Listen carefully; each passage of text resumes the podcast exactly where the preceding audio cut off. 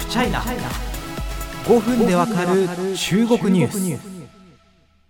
大事な用語をお伝えできていなかったというなんか反省の日々をですねあのこう過ごしてます。テーブルにこう片手をポンって置いてあの日光の猿軍団の反省みたいなポーズですね。すいません、ちょっとあのにじゅう代の方とか少し分かりにくいネタだと思うんですけど、まあ反省だということです。まあここ最近ですね、まあ、前回も含めてですけどあの、まあ、上海のオミクロン株そしてゼロコロナ政策について喋っていますが、忘れてはいけないキーワードというものがさらにもう一つあったということでですね、にかい連続用語解説のということで、えー、ご迷惑をおかけしてありますというか、あの自分勝手でごめんなさいと言うべきなのか、あの、まあ、とにかくやらせていただいてます。まあ、一体そこまでして何をお伝えしたいかと言いますと、性能量、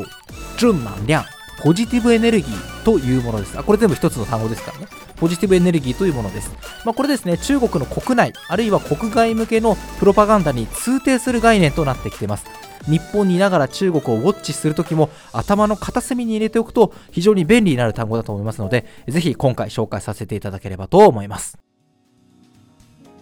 さあ、正能量、正しい、そして能力の能ですね。能ある鷹は爪を託すの能、そして量、あのご飯の量とか水の量とかの量ですねと書きまして、正能量、中国語で正能量と言います。これは習近平さんが中国のリーダーになってから登場した言葉です。このうち正能量の正の字ですね、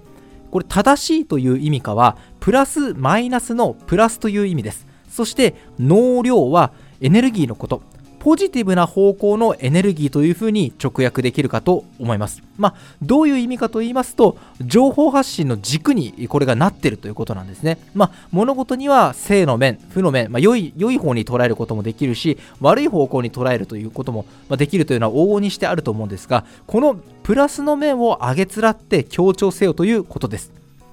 いくつか例を挙げてみましょう。例えば今上海で新型コロナウイルス流行してますけれども、これをどう伝えるかっていうことですよね。例えば多くの人が食べ物が手に入らないよ、買えないよっていうふうに食料不足に悩んでます。また例えば同居するお父さんお母さんが、えー、医療ケアが必要になった時にちゃんと受けられるか受けられないんじゃないかって恐れもあったりするわけですよね。そんな中一体何を伝えるか、例えば日夜頑張ってるのは現場の医療従事者とかですね、あの ピーシーアール 検査とかに駆り出されるボランティアの方々ですよね。でもちろん彼らも大変な思いをして頑張ってますし、コロナ対策にかける思いっていうのはあるわけですよね。なんとかこう国のために貢献して少しでも感染早く終わらせたいんだみたいな感じですよ。でだから彼らはこんなに頑張ってるんですよ、防護服の跡が顔にびっちりついてみたいなものです。で別にこれって多分嘘ではないですよね、おそらく。しかも現場の医療従事者の人たちに感謝すべきというのは別に国関係なく、日本でも中国でもアメリカでも関係なく、自分でもそれ感謝すべきですというふうに思います。つまり内容もこれ受け入れやすい内容ですよね。全然問題ではない。じゃあ何がいけないのかっていうと、こうしたプラス面、つまり称賛したくなる内容ばかりを強調するというのが正能量、ポジティブエネルギーだということなんです。まあ、今ちょっと典型的な例をご説明したんですが、まあ、ここからはですねちょっと僕個人の解釈と思っていただければと思うんですけれども、北京オリンピックの時もですね、あのビンドゥンドゥンって人気になったじゃないですか。あの買った方とかいます、あのパンダのマスコットですよね。あれすんごい人気になったじゃないですか。あれと同時に日本日本テレビのですねアナウンサーさんもすごい人気になったんですよ。中継でマスコットのビンドゥンドゥン大好きみたいな様子がですね中国のネットで拡散されて、もう大バズりにバズって人気が出たということがあったんですけれども、確かにそれ自体ってすごいなんかほっこりするいいニュースじゃないですか。なんか癒されるみたいな感じなんですけど、まあ、一方でなんであんなに中国の官製メディアも協力して拡散したのかってちょ、ちょっと意地悪な見方をしてみようと思うんですね。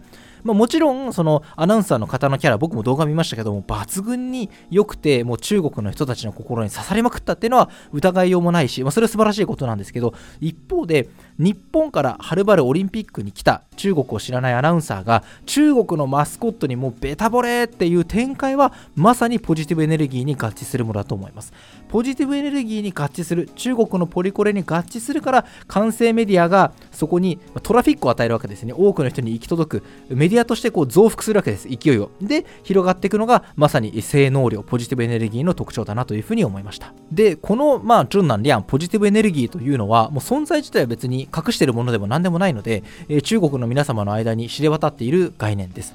そしてコロナ対策においてはですね、このポジティブエネルギーもうやめてくれという声が次々に広まっていることがわかります。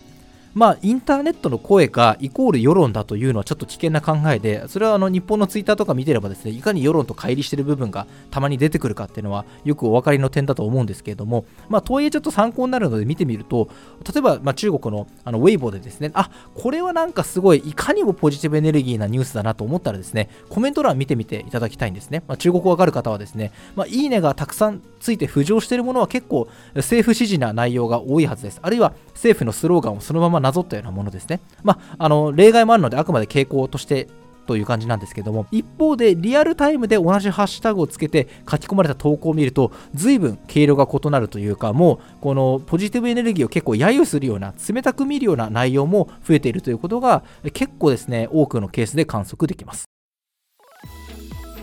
まあ、ここからはちょっと雑談なんですけど、私もですね、まあ、いろんな中国のいろんななんというか立場の方々とお会いしてですね、あーどうも記者をしてますというとですね、あ、記者さんなんですね、じゃあ中国に対して準南梁な報道をお願いしますねって結構ね言われるんですよ。一度や二度ではないかもしれません。あの僕もご存知、もうねポッドキャスト聞いてくださってる方は皆さんお分かりいただいてると思うんですけど、あの別に中国を貶める意図で私記者やってないのでご安心いただければという感じなんですけど、まあ、かといってねその中国政府に忖度する理由も私にはないので、あの良いものは良いと、悪いものは悪いと、そして複雑なものは複雑だというふうに伝えていこうということをいつも説明してます。まあ、何が言いたいかというとですね、このポジティブエネルギーそのものが悪なのではなくて、ポジティブエネルギーに偏って物事の本質や別の側面を伝えられないということ、これこそが警戒すべきではないでしょうか。